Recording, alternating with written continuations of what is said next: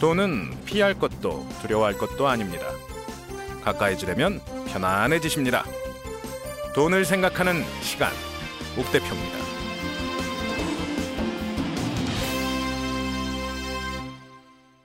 네, 안녕하십니까. 옥 대표의 돈을 생각하는 시간. 역시 진행의 옥 대표입니다. 오늘은 지난번 시간에 이어서 부동산 이야기 계속 말씀을 드릴 텐데요.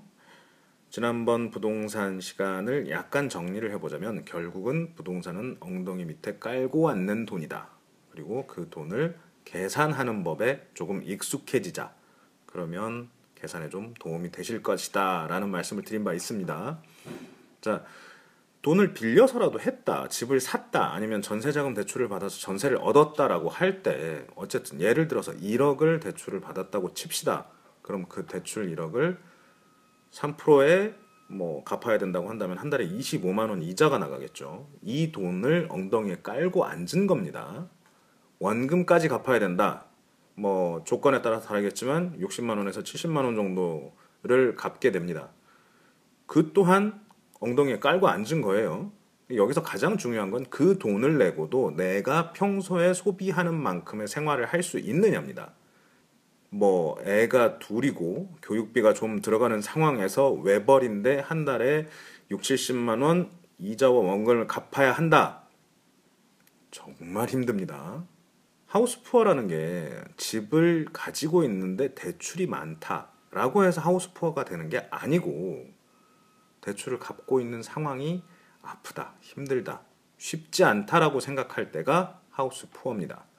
이게 이제 나중에 이익 실현이 되든 그러니까 좋은 가격에 팔았든 아니면 뭐 제 가격을 받지 못하고 손해를 보고 팔았든 이건 나중 문제일 거고요. 일단 당장 내 삶이 어떻게 움직이는지 한번 고민해 보시는 게 부동산 선택에 도움이 되리라 생각을 합니다.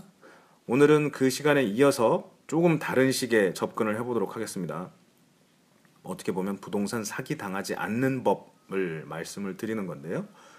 부동산에서 가장 기본적인 것은 우리가 회사의 주식을 살 때는 그 회사랑 직접 상대하는 경우가 없죠.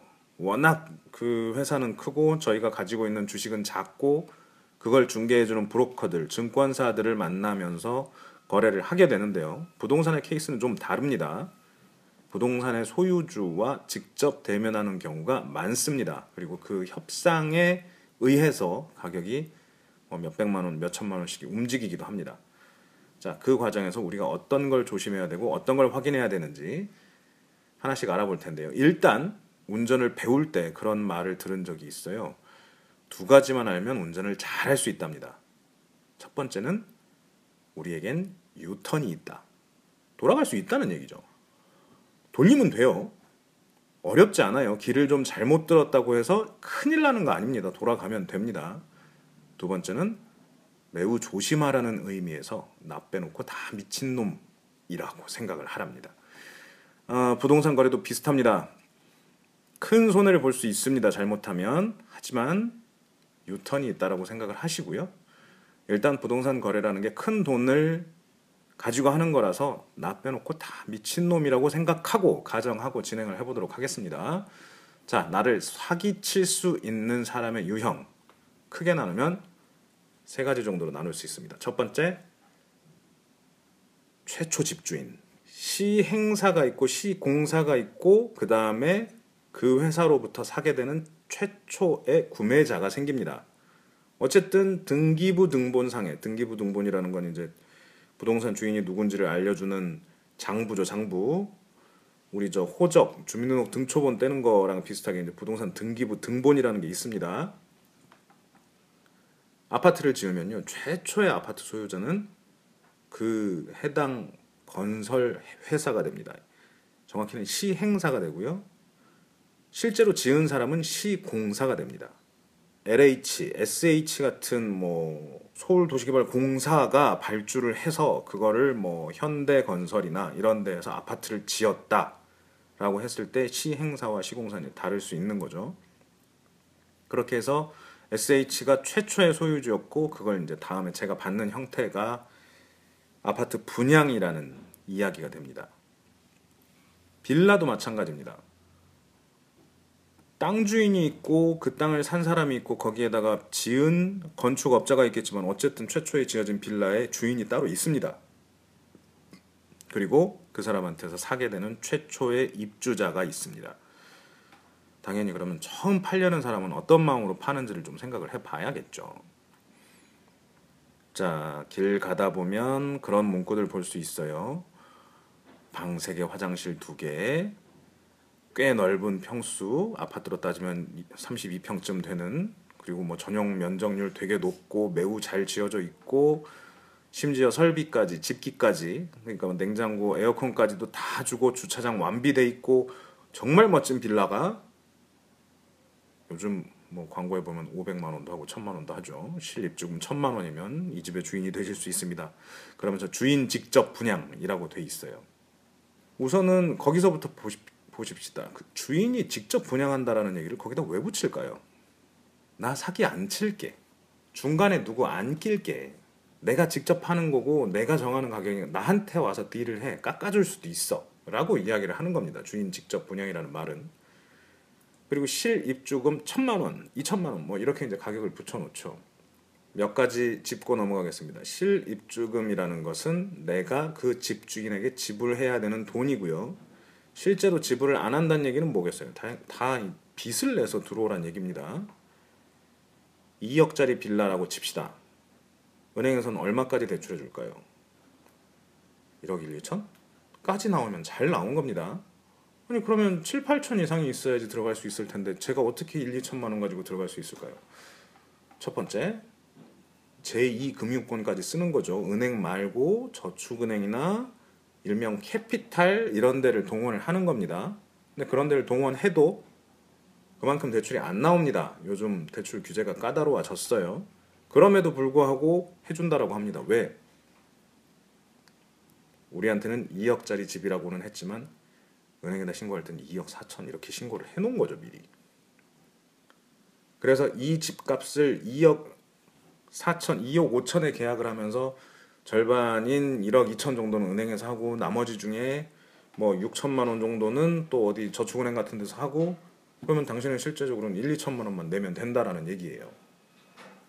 그리고 계약서는 2억 5천이라고 쓰고 나는 2억만 내는 형태가 되는 거죠. 일명 업계약서를 쓰면 상당히 많은 문제가 해결이 되는 겁니다. 이상이 없는 걸까요? 무조건 이상이 생깁니다. 어디서 이상이 생기냐면 들어가서 사는 건 그렇게 살 수 있어요. 내가 죽을 때까지 그 집을 안고 간다고 치면 살면 됩니다. 아무런 문제 안 생깁니다. 근데 그러다가 누군가가 이제 뭐 내가 그 집을 팔아야 되는 상황이 됐다. 누군가가 사야 된다. 그럼 그 사람이 내가 샀던 가격을 줄까가 문제가 되는 거예요. 그 사람 다음 사람은 실제로 뭐 2억 2억 제가 2억에 살게요. 대출 승계 할게요라고 하고 은행을 가보면 대출을 승계를 안 해줍니다. 아니 2억 5천짜리 집인 줄 알고 요만큼 대출을 빼줬지 2억짜리 집이라고 하면 누가 그만큼 빼줍니까? 안 빼주죠. 그렇다고 계속 업계약서를 쓸 수도 없는 거죠. 뭐 이 다음 사람도 당신도 한 3억에 샀다 그러고 대출 더 받아? 이게 주변 시세 보면 바로 나오거든요. 은행도 바보는 아니니까. 그리고 나중에 뭐 이런 저 다운 계약서, 업 계약서라는 걸 쓰는 행위 자체가 부동산 중개업자도 문제가 되고 매매 당사자들한테도 압박입니다. 거짓말한다는 게 쉬운 일은 아니죠. 그래서 최초에 한 번은 그 파는 사람의 욕심에 의해서 대출을 많이 받기 위해서 장난을 칠 수 있겠습니다만 우리 같은 소시민이 살기에는 가슴 졸이는 일입니다. 그래서 함부로 그런 500만 원, 1000만 원의 유혹에 넘어가시면 안 될 것 같고요. 아파트도 마찬가지입니다. 아파트는 이제 대출 가지고 장난을 친다의 문제보다 분양가를 가지고 장난을 치는 경우들이 생깁니다. 자, 가격을 결정을 하는데 모든 제조업체가 무언가 물건을 만드는 사람들이 내가 들어가는 원가가 60%뭐 거기다 마진을 얼마를 붙여서 이렇게 이렇게 하니까 가격이 딱 얼마가 나오네 이 가격으로 팝시다 라고 하는 사람이 얼마나 될까요? 별로 없습니다. 가격을 결정하는 첫 번째 기본 조건이기는 해요. 원재료가 얼마고 여기에 들어간 수고가 얼마니까 얼마 하겠습니다라는 게 기본이긴 한데요. 가격을 결정하는 두 번째 방법. 남들이 사줄 만한 가격입니다. 자, 남들이 사줄 만한 가격이라는 게 그러니까 뭐 토지를 얼마에 샀었고 여기에 평당 얼마의 건축비를 들여서 지었으니 이 가격에 분양을 합니다 라는 것도 있겠지만 남들이 사줄 만한 가격을 최대한으로 뽑아 봅니다. 그리고 그 가격에 맞춰서 비싼 자재를 쓰게 돼 거꾸로 쓰는 거죠. 거꾸로 땅을 뭐 그 안 좋은 데 말고 좀 좋은 데로 치자면 땅을 평당 뭐 천만 원 이상의 계약을 했어요. 근데 남들 시세를 보니까 평당 2천만 원쯤 하는 되게 비싼 좋은 동네래요. 그러면 여기다가 건축비 뭐 이것저것 넣고 마진 붙이고 해가지고 우리는 2,100만 원쯤에 우리 프리미엄 좀 붙여서 좋은 건설회사가 하고 있으니까 평당 2,100만 원에 분양을 해봅시다. 이런 작전을 가지고 들어옵니다. 그러면서 평당 건축비를 더 올려야겠죠. 그럴 때는 그 집에는 대리석 바닥도 깔리는 거고 붙박이 장식장도 더 붙는 거고 싱크나 화장실이나 모든 설비가 훨씬 더 고가의 제품으로 채워지기 시작합니다. 조경에도 상당히 많은 돈이 들어가게 되죠. 더 좋은 아파트가 생깁니다. 이게 물건을 파는 사람의 기본적인 심리인 거죠. 되게 좋은 동네에 옛날 옛날식 아파트를 지어서 대신에 싸게 팔겠습니다라고 하는 착한 사람들 만나보기 어렵습니다. 자, 그렇게 해서 이제 최초에 분양하시는 분들이 분양을 하면서 나름 팔릴 수 있는 좋은 가격을 자기들의 마진을 최대한으로 뽑을 수 있는 가격을 제시를 하고 그 물건을 팔기 시작합니다. 사람들은 그걸 믿고 사야 되는 거죠. 근데 그럴 때 이제 문제가 뭐냐면 음, 이미 만들어진 동네에 아파트 하나가 새로 생기는 거라면 그 아파트 하나의 가격만이 문제가 될 텐데 비슷한 시기에 한꺼번에 분양을 하는 케이스들이 많죠. 예를 들면 무슨 제가 있는 출판단지 위쪽으로는 운정 신도시, 뭐 아래로는 김포 신도시, 거기서 인천 쪽으로는 청라지구가 있을 거고요. 뭐 남쪽으로 내려가면 판교가 있고요. 뭐 쭉쭉 서울을 둘러싸고 신도시 택지 지구들이 있습니다. 이런 곳에는 하나의 아파트만 생기는 게 아니고 여러 가지 한꺼번에 이제 브랜드가 들어오게 되는 거죠. 이들이 서로 비슷한 가격에 만들기 시작합니다. 당연히 비슷하게 갈 수밖에 없어요. 그 입장들은 다 똑같잖아요. 돈은 많이 벌어야겠고 땅을 산 가격은 비슷한 가격에 샀고 거기에 사줄 수 있는 사람들은 이만한 가격인 것 같고라고 해서 분양을 하는 거죠. 근데 이 분양할 때의 가격하고 내가 사야 될 때의 가격, 내가 들어가서 살 때의 가격이 이제 조금씩 달라지는 것들을 염두에 두셔야 된다라는 건 있습니다. 지금도 모 택지 지구에 그런 곳이 있어요. 평당 1,300만 원 정도의 분양을 한다는데 그 옆에 있는 아파트들은 15년에서 20년쯤 지났고 평당 1,000만 원도 못 받고 있습니다. 여기에 대단지가 하나 들어오면서 1,300을 부른대요. 여기가 제일 이 동네에서 제일 잘 사는 사람들로 꾸며질 새로운 새 아파트입니다라고 하면서 광고를 하고 있습니다. 근데 이 집이 입주해서 산 다음에 옆에 있는 15년, 20년 된 아파트들과의 경쟁을 통해서 더 높은 가격이 될지는 모르는 거죠. 그에 대한 마음가짐 준비도 조금은 하셔야 된다는 겁니다. 내가 믿고 가면 그럴 것이다 라고 믿고 대부분 분양을 받는 건데 그렇지 않을 경우도 있을 거라는 것 염두에 두셨으면 좋겠습니다. 자, 아파트하고 빌라 같은 경우에 이제 이런 식으로 최초의 판매자들이 우리한테 어떤 식으로 접근을 하느냐에 대해 말씀을 드렸습니다. 빌라는 대출 이야기를 하면서 나는 믿을 만한 사람이다. 나는 이 동네에서 오래 팔았다. 내가 좋게 만들었다. 싸게 구해줄게. 라고 이야기를 하면서 우리 보고 사라고 합니다. 아파트는 새 아파트, 우리 브랜드, 우리가 얼마나 돈을 많이 들여서 이 건물을 지었는지 등을 어필하면서 이걸 사라고 합니다. 중간 이야기 싹 빼고 결론만 들으면 어쨌든 우리 보고 사라고 합니다. 좋은 조건이라는 게 어떤 것인지 그 사람들 나름대로 되게 많이 고민을 해서 좋은 위치, 좋은 시설, 좋은 가격, 좋은 대출 조건 이런 것들을 제시하면서 우리에게 구매를 유도하는 거죠. 따져봅시다. 항상 우리는 안 속아야 합니다. 한 번만 더 생각해 보시면 좋은 결과가 있을 거라고 믿고요. 두 번째로는요. 두 번째 유형의 우리를 속일 수 있는 사람은 중개업자들을 이야기합니다. 영어로는 브로커라고 부르는 사람들이죠. 이 브로커들은 누구 편일까를 생각해 보세요.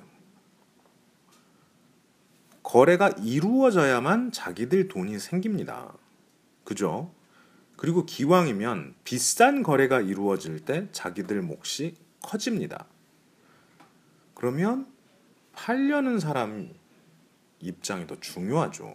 1억 8천에 거래한 것과 2억 2천에 거래한 것의 수수료 차이가 납니다. 그러면 들어오는 사람 좋으라고 어떻게든 깎아주는 중개업자가 있을까요? 아니죠. 최대한 가격을 높여서 받으려고 하고 그럼에도 불구하고 거래는 이루어져야 하니까 거래가 끝까지 갔다 싶으면 약간 조정을 해서라도 완료를 하려고 합니다. 이게 중개업자들이죠. 이런 중개업자들이 우리를 속일 수 있는 가장 첫 번째 방법 미끼 매물입니다. 중고차랑 똑같습니다. 뭐 그랜저가 갑자기 뭐 수십 대가 한꺼번에 나왔어요. 뭐 에쿠스가 단돈 900만 원. 뭐 이런 식의 말도 안 되는 가격의 중고차 광고들이 가끔 우리가 보는 뉴스 사이트 옆에 이제 떠 있는 걸 보실 수 있을 텐데요. 부동산도 똑같습니다. 미끼 매물이라는 게 등장을 합니다. 똑같은 아파트 단지에 비슷한 평수에 비슷한 층수의 가격 조건 거의 똑같아야 되는데 한 1, 2천만 원 싸요. 빨리 오래 전화하면 딱 가면 그 사이에 팔렸다 그러죠. 그리고 이제 옆에 좋은 다른 집들을 보여주기 시작합니다. 아까 나왔던 그 집보다는 조금 비싼데 이 집이 상태는 훨씬 더 좋아. 이게 나중에 팔기도 더 좋아. 라고 이야기를 하면서 우리를 유도를 하게 됩니다.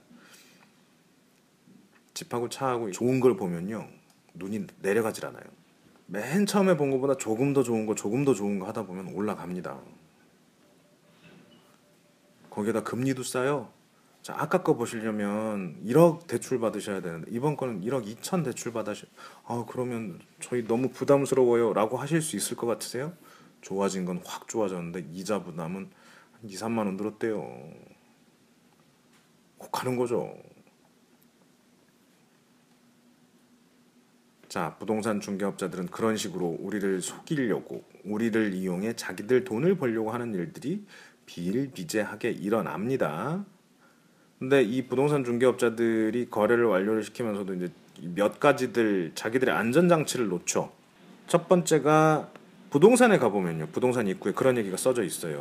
뭐 거래 1억까지, 5천만 원까지 책임 보상합니다. 뭐 이렇게 나와 있는 집들이 대부분입니다. 그리고 부동산 협회에 다 가입이 돼 있고요. 지키려고 하는 행위죠. 보험은 일단 들어놔야 되는 거고 자기들도 집주인한테 속을 수도 있는 거고 들어오는 사람이 나중에 어떤 어필을 할지 모르니까 그거에 대한 방어막을 치기 위해서 보험이라는 걸 들고 서로를 지킵니다. 서로 지켜야 되기 때문에 협회라는 걸 두고요. 거래를 만들어내는 데 있어서도 그 수수료를 누가 받아야 되는지 명확하게 하기 위해서 자기들끼리의 네트워크를 구성을 하고 있습니다. 자, 어, buy side와 sell side에 각각의 에이전트들이 따로 있습니다. 갑자기 영어 확 쓰니까 이상하죠. 그러니까 파는 사람 쪽에 음, 중개업자가 있을 거고요. 구하는 사람 쪽에 중개업자가 있습니다. 이 사람들이 원래는 복비라는 걸 반땅을 치게 됩니다. 한 집을 가지고 내놓은 사람하고 살 사람이 한 부동산에서 만나서 거래를 하면 이 부동산 중개업자가 두 개를 다 챙길 수 있겠죠. 부동산 중개 수수료는 천분의 사라고 생각하시면 될 것 같아요. 그 약간 차이는 있습니다.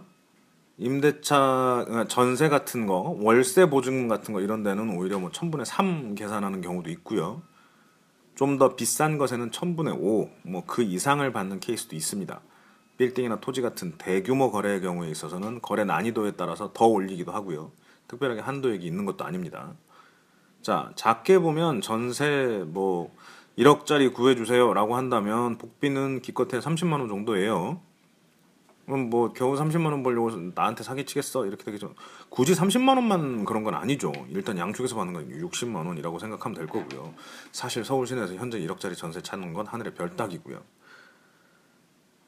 자, 매매 뭐 얼마 정도로 상정을 해볼까요? 뭐 3억 정도, 4억 정도 매매를 한다. 0.4%다라고 한다면 한 집에 160만 원씩 양쪽으로 받으면 320만 원짜리 거래입니다. 이 320만 원짜리 거래를 해야 되는데 가격을 조금 깎아주고 뭐 어쩌고 하다 보면 나도 몇만 원씩 까진단 말이죠. 그리고 기왕이면 이 320만 원을 혼자 먹고 싶지 남이랑 나눠 먹고 싶진 않아요. 당연히 그렇겠죠. 남이랑 나누면 반밖에 안 되는데. 그래서 집을 살 때나 팔 때 처음 이렇게 부동산을 가게 되면 제가 이거 해드릴 테니까 괜히 옆에 부동산 알아보고 하지 마세요. 똑같습니다. 어느 부동산을 가든 다 네트워크로 연결돼 있어서 우리가 내놓는 매물 다 다른 데서도 조회하고 사람도 다 찾아옵니다. 아니면 뭐 여러 뭐 찾고 계시는 것도 제가 다 찾아드립니다라고 이야기를 합니다. 왜? 자기 물건을 가지고 양쪽에서 받기를 원하시니까. 당연히 그렇죠. 나쁜 짓 아니죠. 정상적인 행위입니다. 음, 그렇게 해서 이제 저 부동산 분들은 양쪽에서 거래 수수료를 받기를 원하십니다. 그렇다고 해서 뭐 거래 수수료가 터무니없이 높으냐? 아닙니다. 이것도 계속 제도가 정비되고 부동산 중개업소가 많아지면서 가격은 점점 낮아졌고 현실화돼 있습니다. 사실 3억짜리 집을 2억 9천만 원에 사기로 1천만 원을 깎았다라고 해서 부동산 하시는 분이 손해를 봐야 되는 건 1, 2만 원입니다. 한 4만 원 손해 보시게요. 4만 원. 그 4만 원 때문에 뭐 이거 깨고 다른 사람을 찾아봅시다라고 수고하는 것보다는 4만 원 손해 보더라도 이 거래가 이루어지게 노력을 해주시는 게 좋겠죠. 그래서 양쪽의 입장을 다 배려를 하려고 합니다. 이런 것들 중요하겠죠. 그래서 이제 부동산을 믿고 거래하시는 것도 필요하고요.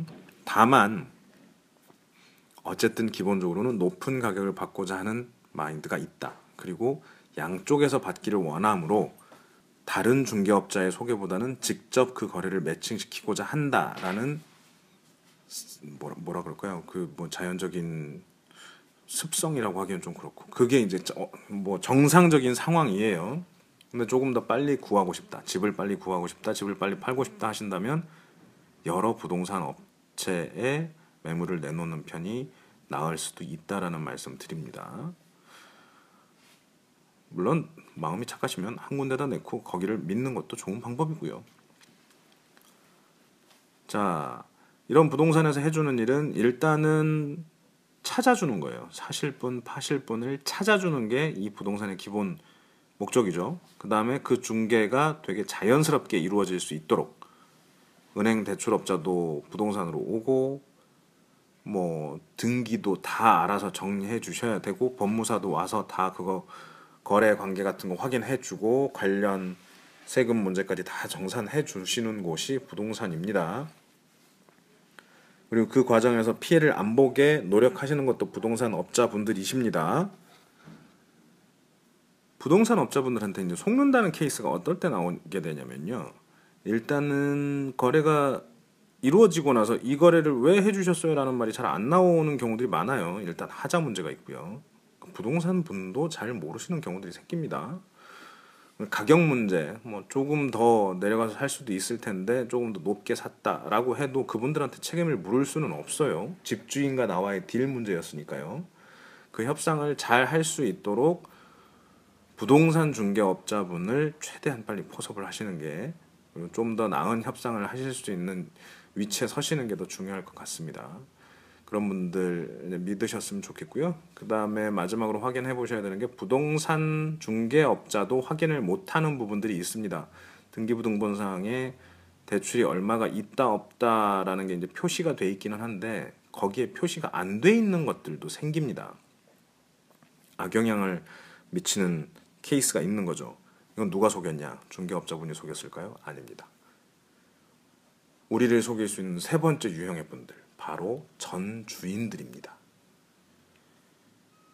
얼마 전에 이런 일이 있었어요. 분명히 거래 당일날까지 등기부등본에 아무런 하자가 없었습니다. 깨끗했어요. 대출도 없었고, 뭐, 누구 따로 다른 세입자가 있는 것도 아니었고, 그래서 주인하고 계약을 맺고, 그날 당장 동사무소에 가서 확정 일자까지 받았단 말이죠. 근데 그 다음날 집이 경매에 넘어가게 됩니다. 나중에 알고 보니까 그 집주인이 세금 체납을 한 게 있었어요. 근데 세금이 체납됐다라는 확정이 그 같은 날에 이루어진 겁니다. 근데 그게 등기부 등본상에는 안 나올 수 있거든요. 뭐 세금 뭐 미납입니다 이런 얘기가 안 나올 수 있어요. 근데 여기서 보호를 받아야 되는 사람은 새로 들어온 세입자일 텐데 재밌게도 확정일자는 확정일자 신고를 한 전입 신고를 한 그 다음 날부터 효력이 발생이 되고요. 국세는 세금 안 낸 게 있다라고 확인이 된 그날부터 효력이 있습니다. 그러니까 등기부등본은 깨끗했는데 오늘 다 거래 계약금까지 완납하고 소유권이 나한테 넘어온 걸 확인했는데 그 다음날 보니까 세금이 몽창 있는 거죠. 그래서 나라는 그 세금을 받으려고 경매를 걸어버린 겁니다. 그렇게 되면 내가 이 집에 세입자라 하더라도 나보다 우선순위로 국가에 채무가 있으므로 그게 다 변제된 다음에 내 몫이 남는 거죠. 전세금에서 손해를 보는 경우가 생깁니다. 이건 중개업자도 어떻게 할 수 있는 일이 아니었던 거죠.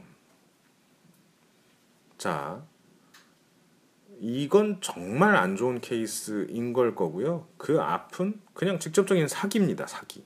집주인이 아닌데 집주인인 척 매매 거래를 성사시켜 버린 케이스. 아니면 돈만 받고 뭐 나중에 다시 이사를 오려고 봤더니 살고 있는 사람하고 돈을 받아간 사람하고 다른 경우 뭐 이런 사기들이 있는 거죠. 웬만한 사기들은 중개업자분들이 잡아주실 거예요. 가급적이면 그래서 이제 믿을 만한 중개업자 찾아서 이제 하시는 게 맞고요. 그분들이 다 저 처리해 주십니다. 근데 정말 속이려고 사기치려고 오는 사람들한테 당하는 케이스가 가끔 있는 거죠. 그리고 중개업자도 모르는 사기. 지배하자가 있는 경우. 이 또한 재밌는 게 그 전에 집에 살던 사람이 알고 있는 하자가 있고요. 모르는 하자가 있어요. 그런 얘기 들어보셨죠? 이사 가려고 딱 장롱이나 책장을 빼봤더니 그 뒤에 곰팡이가 가득하더라. 사는 사람도 몰랐다는 얘기거든요. 보이는 것만 청소를 했을 테니까. 그리고 집이라는 게 되게 재밌는 게 겉으로 보기에 멀쩡해 보이더라도 안에 설비에 문제가 있는 경우가 많습니다. 일명 철골 콘크리트 구조의 아파트. 뭐 바닥이나 이런 데는 괜찮은데 밑으로는 하수, 배수, 오폐수관이 묻어져 있을 거고 위로는 소방 관련 호스들이 묻어져 있습니다. 전기 장치가 있고요, 가스가 있고요, 여러 가지 설비들이 한꺼번에 묻어져 있습니다. 이 중에 쓰는 것들은 확인이 됩니다만 잘 안 쓰는 것들은 확인도 안 됩니다. 심지어 스프링클러가 달려 있는데 예전 예전 살던 사람이 거기에 누수가 생겼다고 물을 잠궈버리는 경우도 있습니다.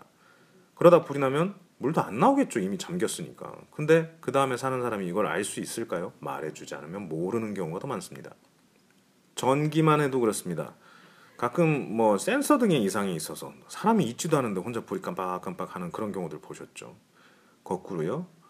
안 켜지는 경우도 있는데 이상하게 거기서 계속 전기세가 더 많이 나가는 경우들도 있습니다. 누진이 누전이 된 거죠. 쓰지도 않은 전기 요금을 내야 되는 그런 경우들도 생길 수 있고요. 난방 방식에 따라 다르긴 합니다만 난방 장치를 너무 확 열어놓는 경우들이 있거든요. 보일러에서 물을 막 끓여서 그 뜨거워진 물이 방 바닥에 보일러 배관을 타고 뜨거운 물이 돌면서 집의 온도가 올라가야 됩니다. 그런데 이 보일러 배관에 물이 흐르는 유동량을 크게 키우면요. 여기서 뜨거워진 물이 빨리 돌기는 하는데 빨리 돈 만큼 빨리 식기도 하겠죠. 천천히 돌게 만들려고 이걸 잠궈 넣으면 뭐 그게 좀 가는 속도가 적을 수도 느릴 수도 있겠죠. 물의 수압이 약하다고 어느 샤워기는 세게 해놓는 경우도 있고 그렇지 않은 경우들도 있을 겁니다. 그때 그때 가격이 다 달라집니다. 자 뜨거운 물에 샤워하는 걸 좋아해서 아침에 일어나자마자 매우 뜨거운 물을 콸콸 틀어서 샤워를 했어요. 근데 이 경우에 바로 뜨거운 물이 나오나요? 그건 아니죠. 찬물이 나옵니다. 근데 그 찬물이 나오는 양도 나중에는 온수로 계산이 되는 경우들도 생깁니다. 그러니까 가스를 쓴 양만큼만 내는 경, 그 일반적인 경우에는 그런 일이 없는데 지역 난방 같은 걸 사용하는 경우에는 온수 사용량이 에너지 사용량으로 계산이 되는데요. 그땐 뜨겁지 않은 물을 썼음에도 불구하고 온수의 사용 온수 값을 내야 되는 그런 경우가 생기는 거죠. 그 외에도 다양한 형태로 집을 조금씩 조금씩 달리해서 쓰는 경우들이 있거든요. 이런 것들이 쌓이면 그리고 다음 사람한테 인수인계를 제대로 안 해주면 내가 조금 손해를 봐야 되는 경우들이 생깁니다. 이게 이제 집주인에 의해 사기를 당하는 경우가 되는 거죠. 부동산은 가격이 정해져 있기는 합니다만 애누리가 가능할 만큼의 금액이 크고 또 사람들 간의 협상입니다. 그 과정에서 약간만 신경을 쓴다면 어머니들 그런 거 많이 하세요. 이사 갈 집 이렇게 들어와 보시면 제일 먼저 화장실에 가서 물부터 내려봅니다. 수압이 센지 약한지 화장실에 뭐 어디 물 새는 데는 없는지 곰팡이는 꼈는지 안 꼈는지 이런 거 보고 다니십니다. 왜? 좋은 집에 살아야 되니까. 두 번째 가격을 좀 깎아 보려고. 생활의 지혜인 거죠. 우리도 이런 데에서 두 사람 간의 거래에서 지지 않기 위해서 조금이라도 나에게 유리한 쪽을 찾기 위해서는 정말 죄송하지만 좀 더 꼼꼼히 지켜보고 속지 않도록 준비하는 모습이 필요할 것 같습니다. 자, 부동산 거래를 하면서 알아야 될 것들, 속지 않았으면 하는 부분에 대해서 간단하게 말씀을 드렸습니다. 아니 뭐 엄청나게 돈을 버는 이야기도 아니고 뭐 생활 속의 지혜도 아니고 겨우 이런 얘기 하려고 나를 이걸 듣게 했나 생각하시는 분들이 있을지도 모르겠는데요. 쌓이고 쌓여야 됩니다. 접근법을 말씀을 드리는 거예요. 투자법이나 돈을 버는 법에 대해서는 조금 더 나아가 진행이 된 다음에 다시 또 말씀을 드리도록 하겠습니다. 돈을 생각하는 시간을 갖는다라는 게 어찌 보면 사는 모습을 구체화시키고 상상해보는 시간이라고도 할 수 있을 것 같습니다. 돈을 많이 버는 게 중요한 게 아니라 내가 버는 한도 내에서 행복할 수 있어야 될 거고요. 그 공부하는 시간, 생각하는 시간을 가졌으면 하는 게 이 방송의 목적이기도 합니다. 오늘 부동산에 대해서 가볍게 또 한 회를 터치해 봤습니다. 다음번엔 다시 또 깊은 이야기로 찾아보, 찾아뵙도록 하겠습니다. 오늘 방송 들어주신 모든 여러분께 감사 말씀드립니다. 고맙습니다.